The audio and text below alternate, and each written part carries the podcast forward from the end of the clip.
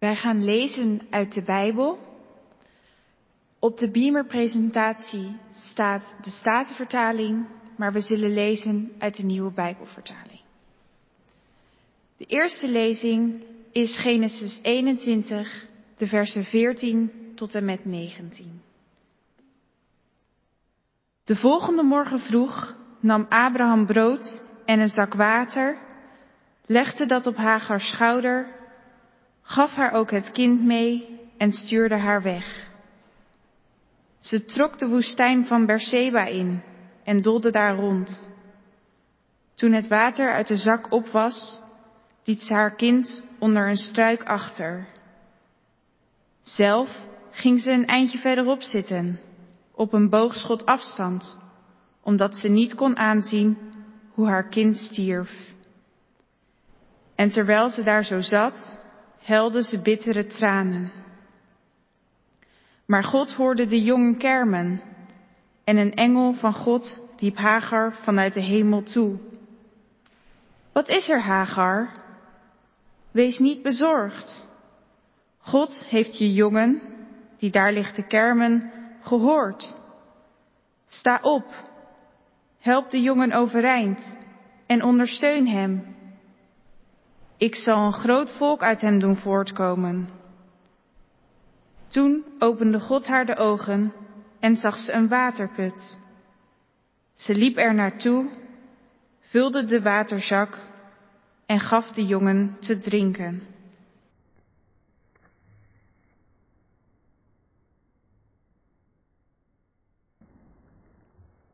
De tweede lezing is uit Johannes 19, de versen 28 tot en met 30. Toen wist Jezus dat alles was volbracht. En om de schrift geheel in vervulling te laten gaan, zei hij, ik heb dorst. Er stond daar een vat water met azijn. Ze staken er een majoraantak met een spons in en brachten die naar zijn mond.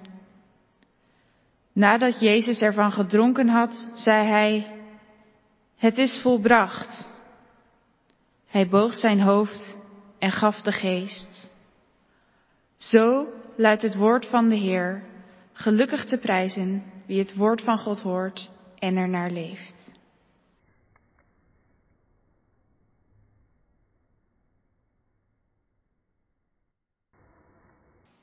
Gemeente van Jezus Christus, hier in de kerk, maar ook jullie thuis, behorend bij de gemeente, bij de mensen die God roept, naar wie Hij toekomt, op de bank, misschien in de auto, of waar je ook maar bent. Wij denken op deze dag na over de twee gedeeltes die we gehoord hebben uit Genesis en het woord van Jezus aan het kruis mij dorst.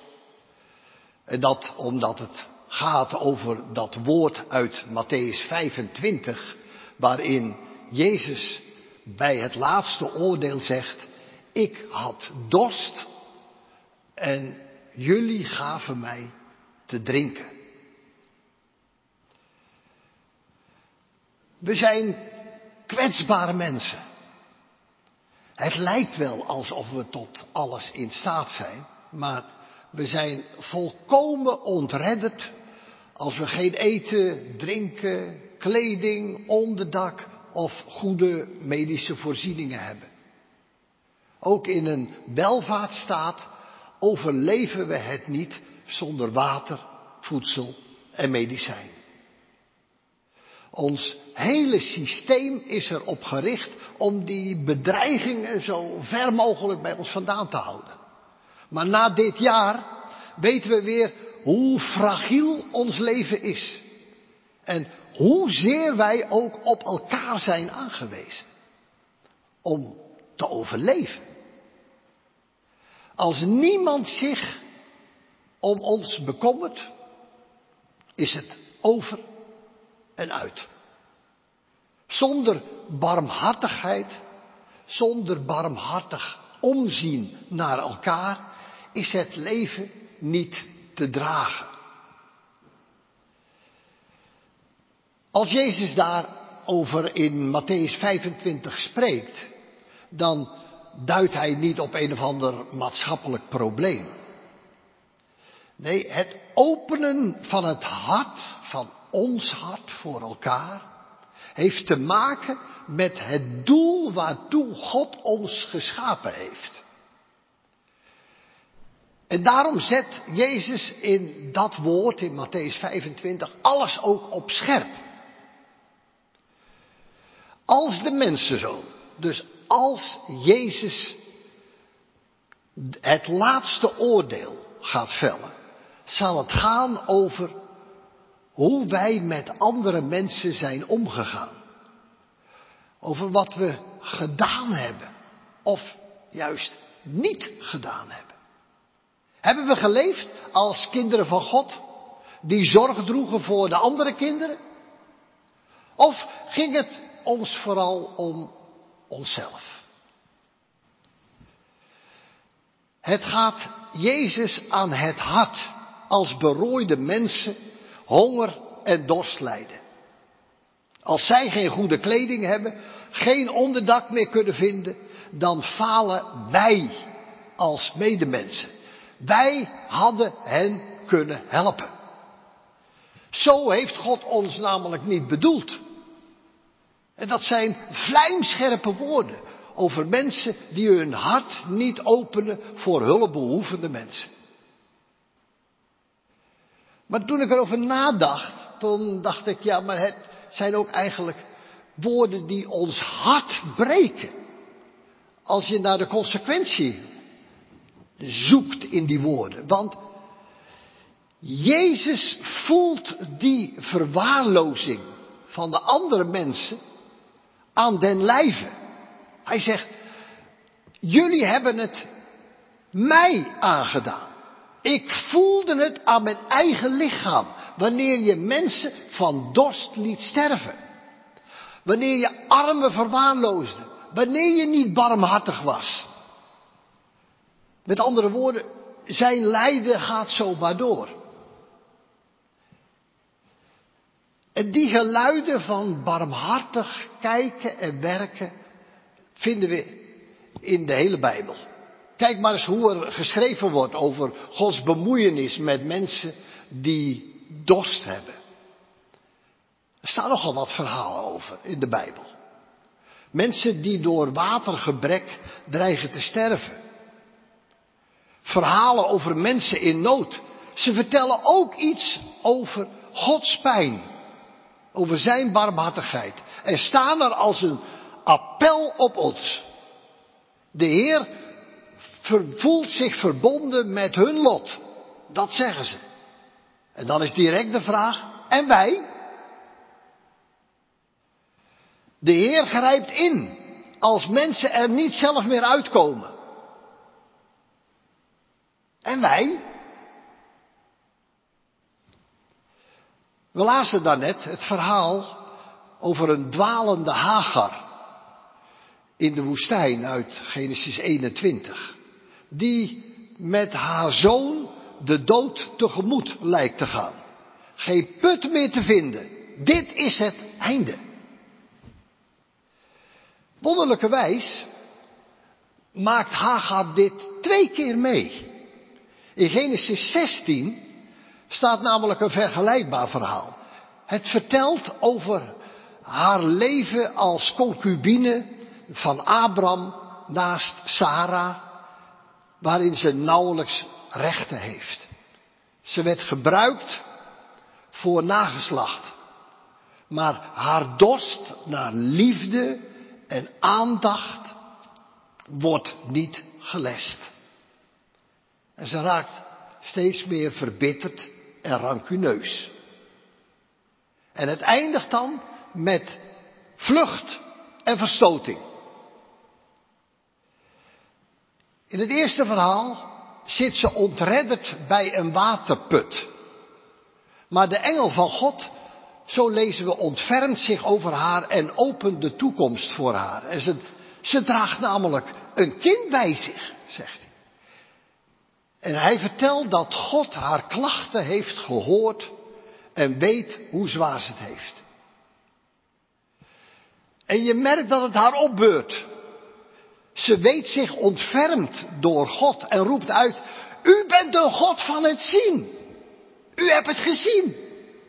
En ze ontdekt dat de belangrijkste eigenschap van God is dat Hij de verdrukte en de verstotene ziet. Hij ziet ook wat mensen elkaar aandoen. U bent een God van het zien. En na die ontmoeting wordt die waterput Lagairoi genoemd. Want het water uit die put zal altijd een teken zijn van de levende God die haar zag. U hebt me gezien, zegt die naam van de put. God die haar dorst gelest heeft. In het tweede verhaal over Hagar, dat zojuist voorgelezen is, blijkt ze weer verworpen te zijn. En weer dwaalt ze in de woestijn. Maar nu ligt haar zoontje onder een struik te sterven van dorst. En er is nu geen Lagairoi, geen put. En weer laat Gods engel licht schijnen over haar leven. De belofte wordt herhaald, want wordt er gezegd, het zoontje zal een prachtige naam krijgen. Ismaël. God hoort. En hij waarborgt haar toekomst. En terwijl God zorg draagt, worden haar ogen geopend voor wat God haar wilde laten zien, daar vlakbij haar. Een put, ondergewaaid, in de woestijn. En ze rent erheen en ze drinken met volle teugen het water dat hun dorst lest. Water, dorstlessen. Ze hebben te maken met het horen en het zien en het zorgen van God. En dat verwacht de schepper ook van zijn schepselen. De barmhartigheid die God naar de gediscrimineerde Hagar liet zien, is geen incident.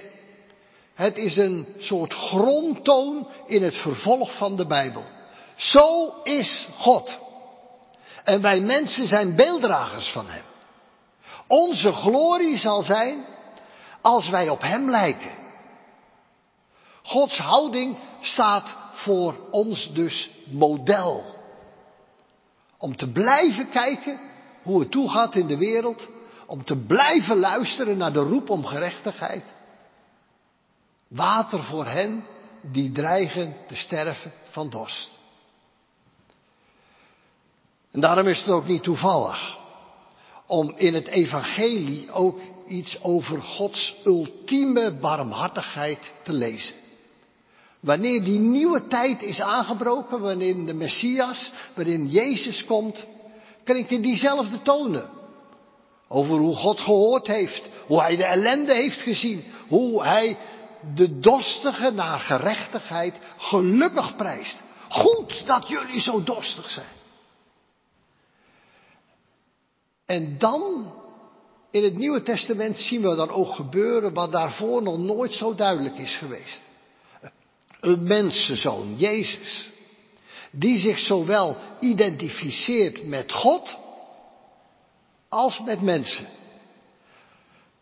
Vanaf zijn eerste optreden tot zijn laatste zucht houdt hij daar aan die twee vast. Gods wil te doen is zijn dagelijks voedsel om zijn broeders en zusters te dienen die dorsten naar God, die schreeuwen om hulp. In het gewone leven leeft Jezus met ons mee. In de woestijn, bij een waterput, in huizen in de stad, op graanvelden, op zee. Hij voelt zich verbonden met iedereen die hem volgt. En hij luistert naar hun verhalen en hij zag en deelt in hun dorst. Wat dreef hem toch? Het evangelie noemt het de geest van God. Die heeft hem vanaf het allereerste begin tot zijn laatste kreet toe omgeven door de liefde van God. En zo was hij vervuld met de wil om het goede te doen. Door niet eerst naar zichzelf te kijken en niet voorbij te lopen aan nood en nooit een beker water te weigeren aan hen die smachten naar levend water. Hij liep met die mensen mee, die sjouwden met water uit verre en diepe putten, want zo ging het daar. En daarmee staat Jezus heel dicht bij miljoenen mensen in de wereld die ook nu nog dagelijks verzwakt en vermoeid zwoegen met waterkruiken.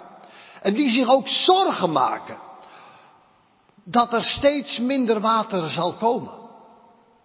Dat de meren en de rivieren worden afgesloten voor energievoorziening of politieke trucjes. Zal er voor hun kinderen nog wel genoeg te drinken zijn?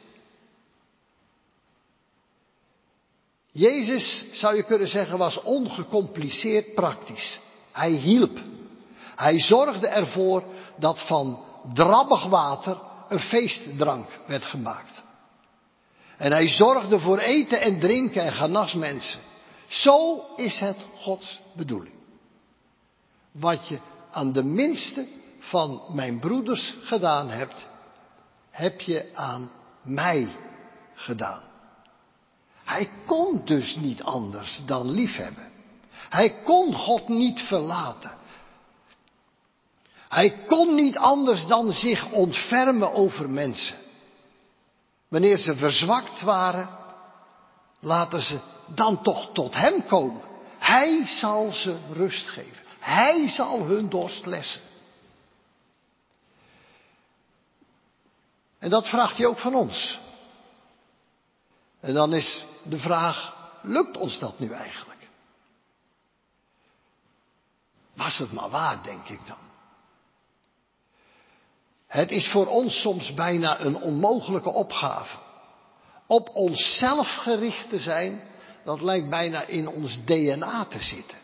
En we hebben op een of andere manier ook de gave om onze oren te sluiten en onze ogen te sluiten. Om het niet te kunnen zien. Zeker als je weet van al die weerstand om tegendraadse keuzes te maken. Dan wordt het moeilijk om die weg van Jezus te gaan. En Jezus laat ons zien hoezeer wij bekering, verandering van kijkrichting, maar ook die verbondenheid met God nodig hebben. Want wij zijn niet zulke helden. Om dwars liggen te zijn voelt verschrikkelijk onveilig. En we weten hoe het met Jezus afliep. Het kruis was de eindpaal van zijn weg met God.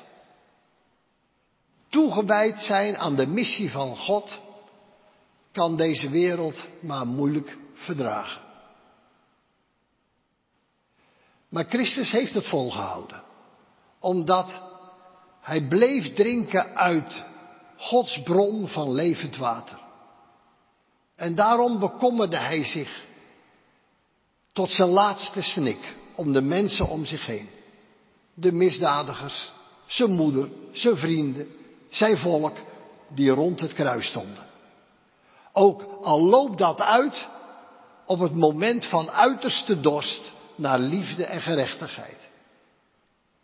Ik heb dorst, riep hij.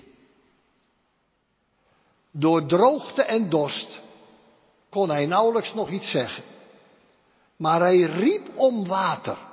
Om te laten merken dat hij nog één ding moest doen. Hij wist dat alles voorbij was, zo lezen. Tot het laatst was hij trouw gebleven aan zijn vader en aan ons. Nu moest het uitgeroepen worden. Zoals we dat ook van Hagar hoorden. Uitroepen. Zijn lippen moesten bevochtigd worden voor die laatste roep. Het is volbracht. Dat sluit zijn leven af. Dus Alles is nu gedaan. De weg is gegaan. De weg is gewezen. De dorst is gelest. En nu kunnen wij in verbondenheid met Hem in Zijn spoor verder. Waaraan wij wanhopen soms, waartoe wij ons soms onmachtig voelen, wordt mogelijk vanwege dat het is volbracht. Een weg van barmhartigheid en liefde ligt echt voor ons open. Lof zij u Christus in eeuwigheid. Amen.